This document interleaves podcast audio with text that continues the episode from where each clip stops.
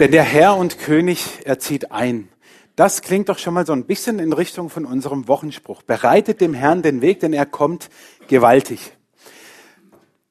Wenn wir solche Sätze aus dem Zusammenhang der Bibel reißen, dann müssen wir genauer hinschauen. So wie wir das auch tun, wenn wir zum Beispiel Verträge unterschreiben. Dann heißt es ja auch immer, bitte genau das Kleingedruckte beachten. Und wir merken auch im Alltag gut, wenn wir genau hinschauen, was da steht und wenn wir unter anderem auch auf Zeichensetzung achten.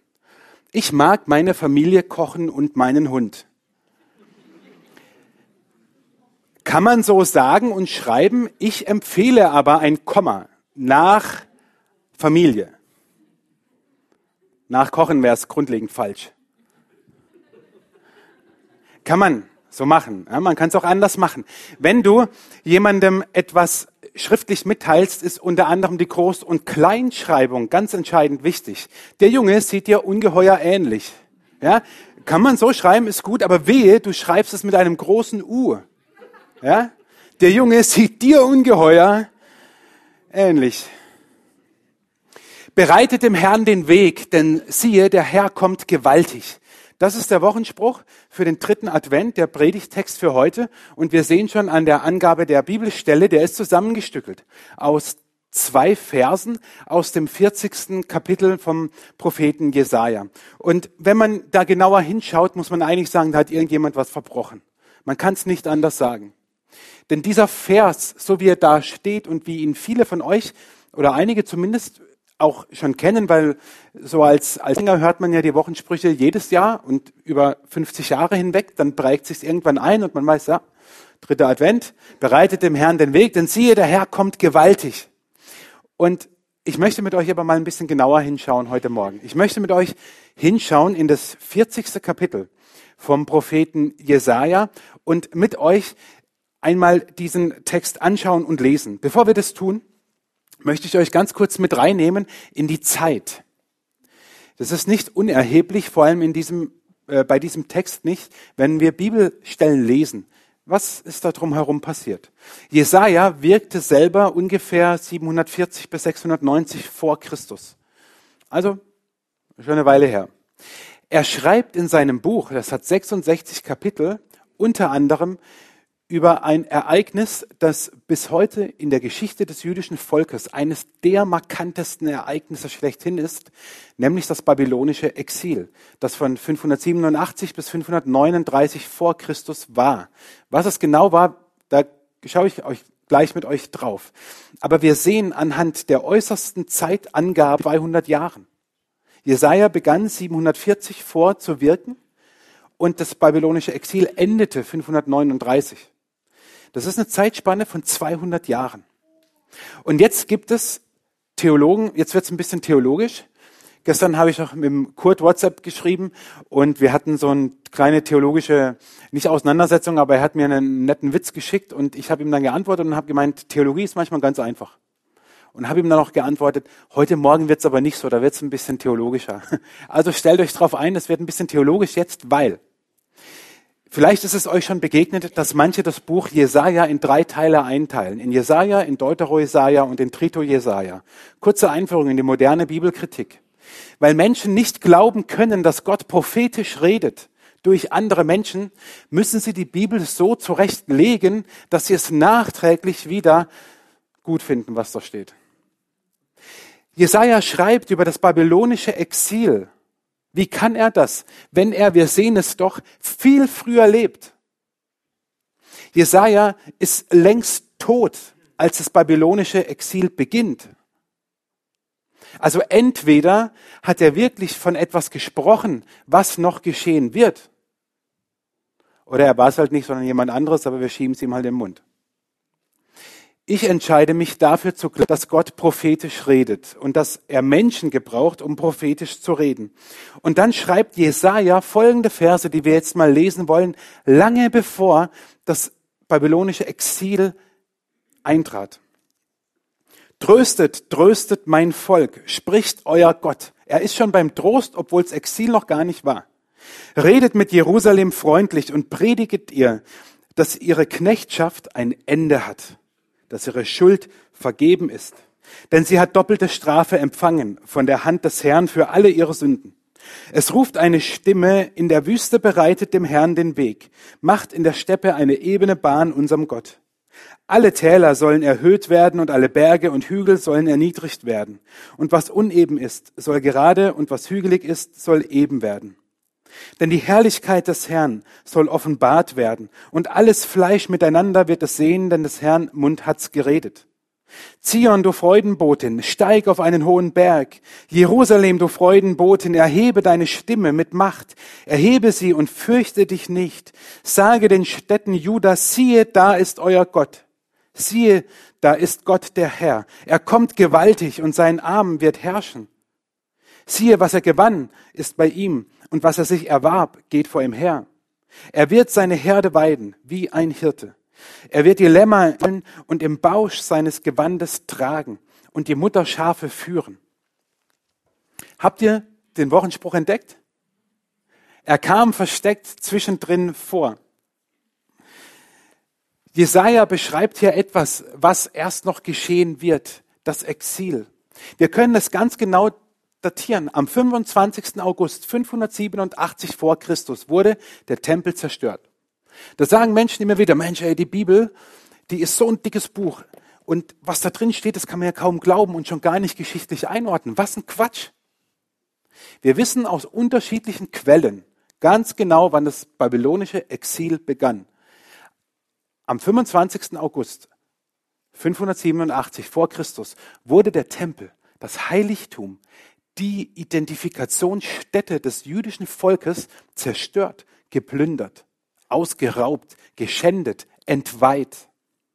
Bis heute ist dieser Tag im Judentum etwas, was wir mit unserem Volkstrauertag nur ansatzweise, nur ansatzweise erleben.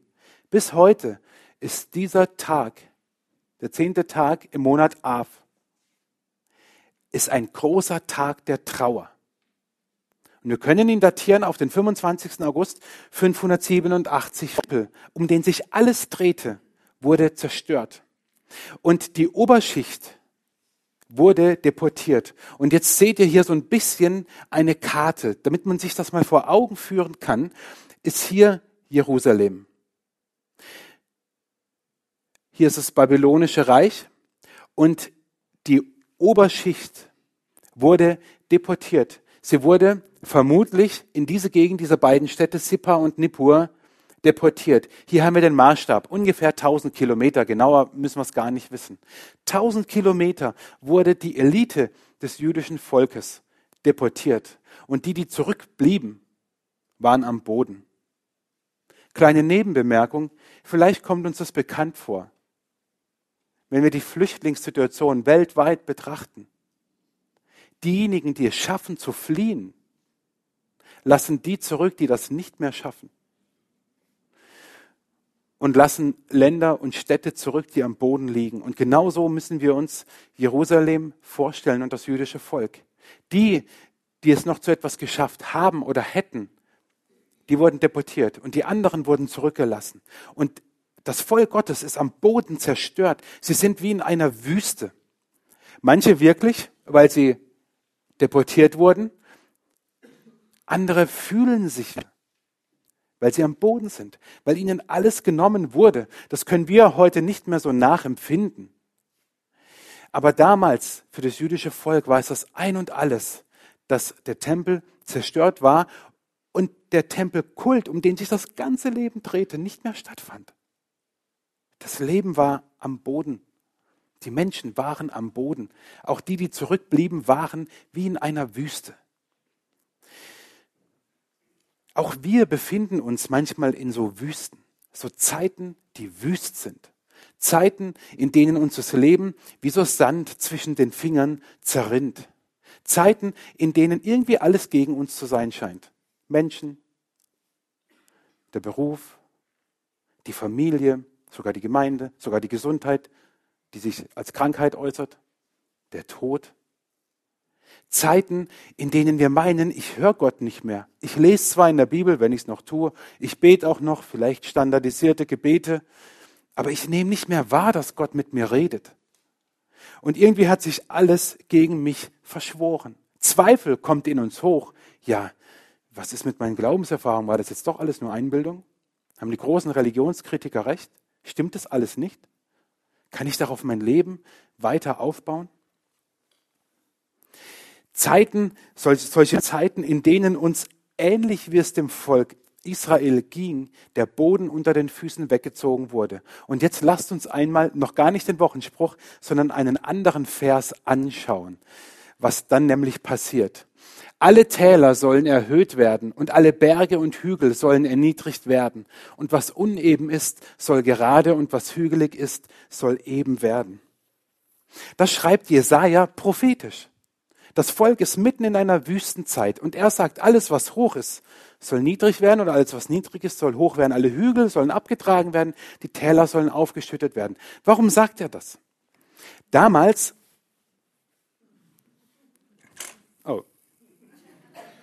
das ist übrigens ein Auslaufmodell hier, weil es nur ausläuft. Damals war es wirklich so, wenn der König durchs Land reiste und zu einer Stadt kam oder in ein Gebiet, dann wurde im Vorfeld das Straßenbauamt aktiv. Kein Scherz, das war ganz wörtlich so. Es wurden nämlich Hügel abgetragen. Natürlich hatten die nicht so schöne Planierraupen. Es wurden alle Hügel abgetragen. Boah, ich wollte schon immer mal sandeln im Gottesdienst. Muss ich gestehen, ich hasse Sandeln. Das ist dann an den Fingern dran und dann. Äh. Wenn meine Kinder sagen, Kasten, nein.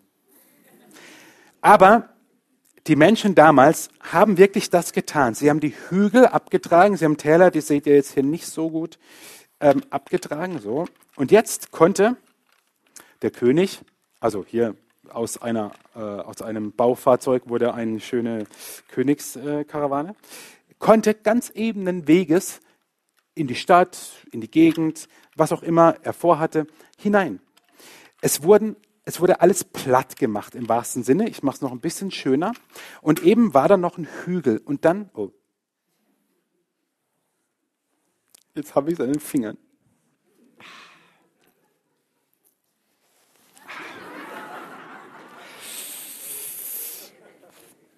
Das ist so, wenn man arbeitet, da wird man dreckig. Habe ich mir sagen lassen mit meinen zwei linken Händen. Damals wurde alles aktiv. Und es wurde alles platt gemacht, was hügelig war und alles aufgeschüttet, also mathematisch ja einfach die Hügel abtragen, ins Tal schütten und alles ist eben. Und dann konnte der König kommen. Und jetzt heißt es hier, alle Täler sollen erhöht werden und alle Berge und alle Hügel. Ich mach's nur einmal. Vorhin haben sie zu mir gesagt, hey, du hast dauernd deine Finger sauber gemacht. Ja, das ist so eklig. Ey. Alle Täler sollen aufgeschüttet, alle Hügel sollen abgetragen werden ist es, wenn wir in dieser Wüstenzeit sind, dann ist doch vollkommen klar, als Wegbereiter sind wir Bauarbeiter. In welcher Wüste du dich auch immer befindest, welche Hügel sind es, die vor dir stehen? Probleme, Menschen, Sorgen. Manche Täler, eher so die Abgründe von uns selber. Aber wir werden zu Bauarbeitern. Wir werden zu Bauarbeitern. Und zwar nicht irgendwann, sondern, und jetzt lasst uns ganz genau lesen, wieder retten, nämlich Satzzeichen leben. Es ruft eine Stimme, in der Wüste bereitet dem Herrn den Weg. Dort steht nicht. Es ruft eine Stimme in der Wüste, Doppelpunkt, bereitet dem Herrn den Weg. Was für eine Wüste sollten wir hier haben, dass da einer rumsteht und rumschreit? Da steht, es ruft eine Stimme, Doppelpunkt, in der Wüste bereitet dem Herrn den Weg. Versteht ihr den Unterschied? Kriege ich mal einen Kopfnicken oder einen Kopfschütteln, irgendwas so? Danke, danke, danke an die, die noch wach sind. In der Wüste bereitet dem Herrn den Weg. Doxe. Wie soll ich denn in der Wüste, wo ich mich befinde, wo alles gegen mich ist, wo die Menschen gegen mich sind, wo ich Gott nicht mehr höre, wo sich irgendwie alles gegen mich verschwört, wo der Tod oder die Krankheit in mein Leben reinbricht, ich in der Wüste bin, ich keinen Bock mehr auf Dinge habe, die mir sonst Spaß machen. Darin soll ich dem Herrn den Weg bereiten? Ich sag dir eins, warte nicht auf bessere Zeiten, denn die kommen nicht. weil nach der Wüste ist vor der Wüste. Es gibt immer Phasen in unserem Leben, ganz ehrlich. Wenn mir Menschen sagen, ja, gerade schlecht und oh, ist gerade so viel, ich denke innerlich nur, ey, ich kann es nicht mehr hören. Echt? Natürlich gibt es manchmal ganz außerordentliche Situationen, vollkommen klar. Aber glaubt doch nicht, dass unser Leben irgendwann mal komplett befreit ist von der Wüste, solange wir hier auf der Erde sind. Es wird immer eine Wüste in uns sein, eine Wüste Zeit, nennen wir es doch so. Dort, wo ich mich verletzt fühle, dort, wo ich andere verletze, dort, wo sich eben manches gegen mich verschwört, dort, wo ich Dinge nicht in der Hand habe. Wir haben vorhin gehört von zwei Menschen, die diese Woche beerdigt wurden. Wir können doch nichts gegen den Tod machen, der kommt und ist da und wir sind mittendrin in so einer Wüste. Und dann heißt es, in der Wüste bereitet dem Herrn den Weg. Und das sind die Augen heute Morgen dieses Textes an uns. Das erste ist in der Wüste. Ich möchte euch ein Beispiel machen und ganz persönlich werden und mal richtig runternehmen von dem Lack eines Pfarrers. Ist nicht lustig. Wir nehmen einfach nur ein Beispiel Streit. Ich bin nicht stolz darauf, aber auch ich habe Beziehungen und Menschen in meinem Umfeld, sogar in meiner Familie, da ist Streit und da kommt man nicht zusammen. Ja, und das ist auf gut Deutsch gesagt richtig scheiße. Und zum Streit gehören immer zwei. Und ich bin auch nur ein Mensch. Und ich würde es gerne ändern. Und manchmal denke ich, was soll ich noch tun? Und dann gibt es eines. In der Wüste bereitet dem Herrn den Weg. Jesus hat mal gesagt, segnet, die euch verfluchen betet für die, die euch verfolgen. Also, wenn du mit Menschen auch im Clinch liegst, wegen was auch immer, es können kleine Dinge sein, es können große Dinge sein, bete für sie und segne sie. Das heißt, in der Wüste dem Herrn den Weg bereiten. Warum? Weil du darauf vertrauen kannst, dass er etwas tut. Das ist das Letzte, was ich nämlich auch tue in solchen Momenten. Mir geht es null um die Schuldfrage. Mir geht es um, in so einer Wüstenzeit. Bereitet dem Herrn den Weg in der Wüste. Warte nicht, bis sich alles gelöst hat und du denkst, ja, jetzt gehe ich wieder in den Gottesdienst. Nein, jetzt lese ich wieder in der Bibel, jetzt bete ich wieder. Nein, in der Wüste. Wenn du diese Erfahrung machst, in der Wüste bereitet dem Herrn den Weg. Was heißt denn den Weg bereiten? Das heißt vor allem nicht selber machen, das entspannt mich als handwerklich minder begabten Menschen ja enorm. Also wenn ich daran denke. Aber das heißt geistlich auch gesehen, darauf zu vertrauen. Ein geistliches Prinzip, was mir in den letzten Monaten, vielleicht wenigen ein, zwei Jahren, ich weiß es nicht, immer wichtiger und bedeutender wurde, ist, dass wenn wir warten und nichts tun, nicht nichts geschieht. Wenn wir warten und nichts tun, geschieht nicht nichts. Also gut, ich sage es euch ein bisschen einfacher. Wenn wir warten, handelt Gott. Ganz einfach. Wenn wir warten, handelt Gott. Darauf können wir uns verlassen. Und Gott gibt uns Prinzipien für unser Leben an die Hand, wenn wir sagen, bereiten heißt nicht selber machen. Ja, ich fordere dich heute Morgen heraus, weil ich rede über das deutsche liebstes Thema. Nicht Fußball. Nein, auch nicht Sex. Nein, Geld. In der Bibel gibt es ein, Gott sagt im, in seinem Wort in Maleachi 3, Vers 10, da sagt er etwas total Verrücktes. Er sagt, bringt aber die Zehnten in voller Höhe in mein Vorratshaus, auf das in meinem Hause Speise sei, und prüft mich hiermit, spricht der Herr Zebaoth, ob ich euch dann nicht des Himmels Fenster auftun werde und Segen herabschütten die Fülle. Jetzt machen manche daraus das Prinzip des Zehnten. Ja, dass der zehnte Teil des Geldes, das ich bekomme, nicht, dass ich verdiene, aber dass ich bekomme. Ja, vielleicht verdiene ich ja mehr oder weniger, wer weiß, aber ich bekomm's. Wir denken immer, wir hätten es verdient und es gehört uns, von wegen. Nur zehn Prozent machen manche daraus das Prinzip. Ich sage, ja, man kann es daraus machen. Ich finde es auch gut. Natürlich, man muss den Kontext betrachten, weil wir bringen ja auch keine Erntegaben in die Kirche hier rein. Also so ganz wörtlich nehmen wir es ja nicht. Aber im übertragenen Sinne sagen wir, den zehnten Teil des Geldes, der mir zur Verfügung steht, den gebe ich an Gott, den spende ich. Und Gott sagt, prüft mich, stellt mich auf die Probe, macht es, ob ich dann nicht Segen euch gebe in Fülle. Mehr sage ich euch dazu nicht, als dass Gott sagt, prüft mich. Ich sage es euch nicht. Das sagt Gott, das steht in seinem Wort. Was du damit machst, ist deine Entscheidung. Ich möchte niemandem sagen, du musst und du bist ein schlechter Christ, wenn du es nicht machst. Ich sage nur, du hörst nicht von mir irgendeine tolle Theorie über Finanzen oder wie du dem Herrn den Weg bereiten kannst in deinem Geld, wenn du in der Wüste vielleicht auch finanziell bist. Sage ich, gebe ich dir nicht ein tolles Schuldnerberatungskonzept an die Hand, überhaupt nicht. Ich sage dir, was Gott dazu sagt. Mehr mache ich nicht. Und es gibt Phasen, wieder komme ich zu besonderen Phasen, da mag das nicht gehen, ja. Aber wenn Gott sagt, prüft mich, ob ich dann nicht die Schleusen des Himmels, wie es heißt, öffne und Segen herabschütte. Das heißt, dem Herrn den Weg bereiten. Er gibt uns Prinzipien und wir leben einfach darin. Das heißt nicht, wir legen die Hände in den Schoß. Aber wenn du in der Wüste bist und sagst, ich brauche in dem Bereich, brauche ich Segen, ich krieg's nicht hin, dann höre auf das, was Gott dir sagt. In der Bibel, im Gebet, in der Anbetung, wenn er mit dir redet, durch Bilder, durch andere Menschen. Er tut es, weil er dich liebt. Und manchmal, manchmal ist es so, wie hier bei unserer, äh, ich gehe jetzt nicht mit meiner Hand wieder drauf, wie in unserem äh, Kunstwerk hier vorne, wenn wir die Täler auftragen, dann geschieht etwas. Wenn wir in der Wüste Jesus den Weg bereiten und sagen, ich möchte mich daran halten und ich möchte tun, was du mir sagst und was ich meine zu glauben, was richtig ist. Und dann mach du.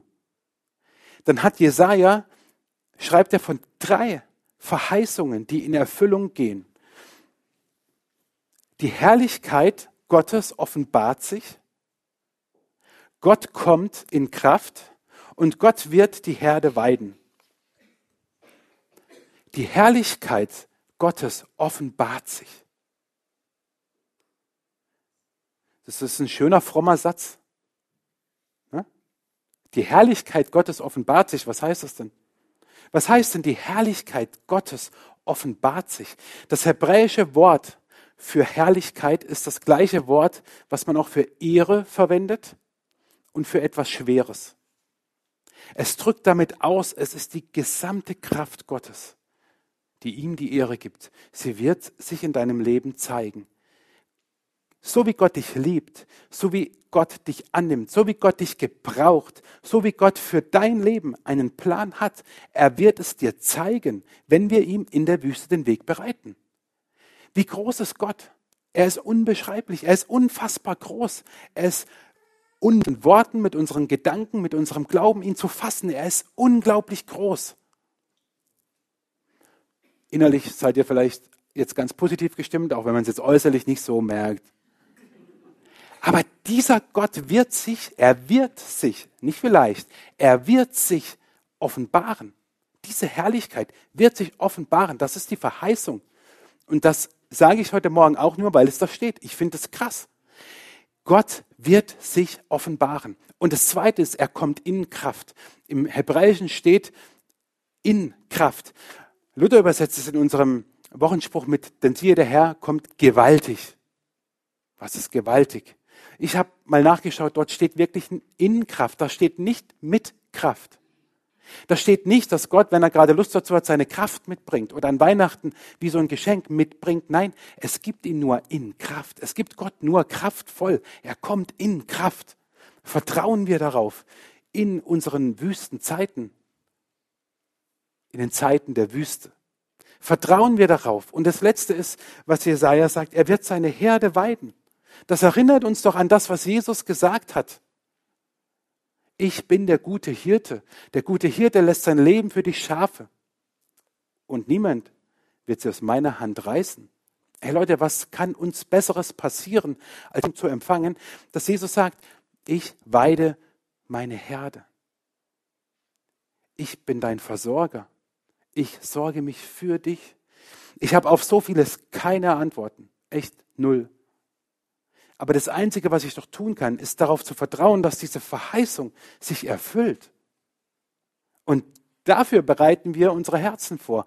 Dafür bereiten wir in den wüsten Zeiten unseres Lebens uns vor und sagen, okay, Jesus, ich möchte nach deinen Prinzipien leben und diese Verheißung empfangen. Denn mal ganz ehrlich, den Segen wollen wir doch alle. Aber was sind wir bereit zu geben? Welchen Preis sind wir bereit auch einzusetzen und zu sagen, okay, ich will den Segen in Fülle. Ich will das alles haben. Ich will die Herrlichkeit, ich will die Kraft und ich will Jesus als meinen Hirten. Aber bin ich bereit, dann auch zu sagen, ich bereite mein Herz vor.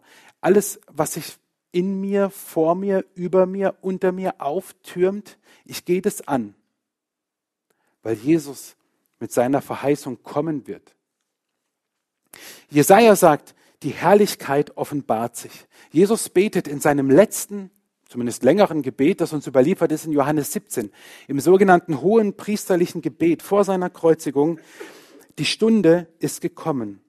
Verherrlich auf, dass der Sohn dich verherrlicht. Diese Herrlichkeit ist Mensch geworden in Jesus.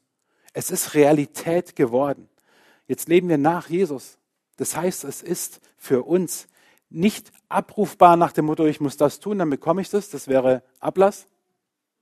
Ist nicht so gut im Lutherjahr. Aber es ist da, es ist real. Diese Herrlichkeit, dass Gott in seiner ganzen Größe sich um uns sorgt, ist kein Hirngespinst. Und ich möchte dich ähm, einladen, diese letzte Adventwoche, also geht ja schnurstracks auf Weihnachten zu, entgegen allem Stress und Hektik um dich herum zu nutzen, um dich zu fragen, okay, wo muss in meinem Herzen müssen Dinge bereinigt werden, bereitet werden, dass ich diesen Segen empfange. Es ist steil, ich weiß. Aber ich glaube, Gottes Wort. Und ich glaube, dass wenn Jesaja schreibt, in der Wüste bereitet den Weg, dass dann auch diese Verheißungen eintreten in deinem Leben. Ich vertraue darauf. Es ist das Letzte, was ich tun kann in meinen Wüstenzeiten. In den Zeiten, in denen das Leben eher wüst ist als schön. Was soll ich machen, als darauf zu vertrauen? Bereite Jesus den Weg und vertraue darauf, dass er in Kraft kommt. Ich bete mit uns und dann wollen wir Gott anbeten. Und in dieser Zeit redet er vielleicht schon zu dir. Sei einfach offen dafür. Oder sing gar nicht mit und lass Gott sonst zu dir sprechen, die Texte zu dir sprechen. Oder sing bewusst mit und sag, ja, ich bereite den Weg. Ich lade euch ein, aufzustehen, wenn ihr das möchtet, wenn ihr das könnt, und danach Gott anzubeten mit Liedern. Jesus, wir, wir erleben das in unserem Leben auch immer wieder, diese wüsten Zeiten und wollen deinem Wort vertrauen. Wir wollen vertrauen, dass es stimmt, dass wenn wir in diesen Zeiten dir den Weg bereiten, in unserem Herzen, in unserem Leben Dinge angehen nach deinen Prinzipien, dass du mit deinem Segen und mit deiner Kraft und deinen Verheißungen auch kommst, dass es nicht nur ein Hoffen ist, sondern eine, eine Gewissheit, dass du dort, wo wir manchmal den Weg noch nicht sehen vor lauter Hügeln und Tälern, dass du schon längst eine Lösung parat hast und dass du in Kraft kommst, dass du in Herrlichkeit kommst und dass du uns wie ein guter versorgst. Jesus, lass uns diesen Hügel der Sorgen auch abtragen und darauf vertrauen, dass du unser Versorger bist.